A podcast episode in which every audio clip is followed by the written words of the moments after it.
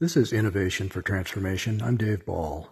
Famous physicist and cosmologist Stephen Hawking died in March 2018.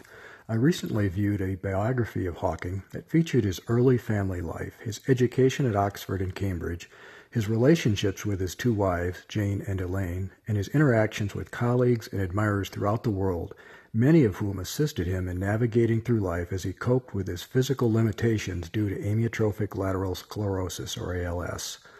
Hawking's mentors included physicist Roger Penrose at Oxford and cosmologist Dennis Sciama, his doctoral advisor at Cambridge.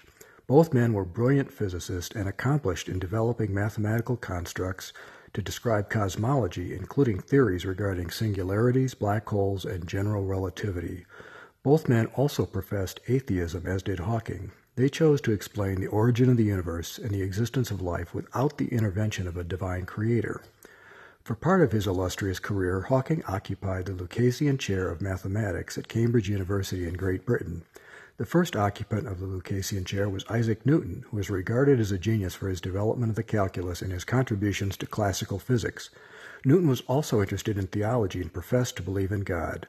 The difference in worldview may be partly attributed to the times in which they lived. Technology changed rapidly in the United Kingdom and throughout the world in the three centuries between the births of Newton and Hawking thus dramatically altering mankind's thinking and perspective on religion, nature, and science. Also, internal belief systems are profoundly affected by external influences, and Newton and Hawking undoubtedly were influenced by family, peers, and mentors. Hawking was a gifted thinker, but so were his mentors, who are not well known outside of the scientific community.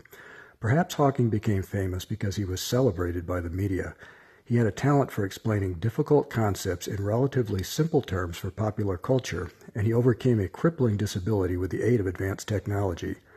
However, his opinions regarding space travel, artificial intelligence, and several other topics do not hold up well under rigorous scrutiny. I contend that the decision to live a life based on faith is not intellectually very different from the decision to live a life based on atheism, Rather, it is a result of following one's presuppositions to their logical conclusion and discounting or deferring those things which cannot be explained by a current level of understanding. Modern cosmology, as practiced by Sciama, Penrose, Hawking, and others, appears to be a form of religion based on mathematics and science, along with the presupposition that the universe can exist without a creator. I choose to disagree with this construct and I accept the belief system of Christianity, including the existence of a divine creator who has an active role in my life. Come now and let us reason together, says the Lord in Isaiah 118. Please share your thoughts and be blessed.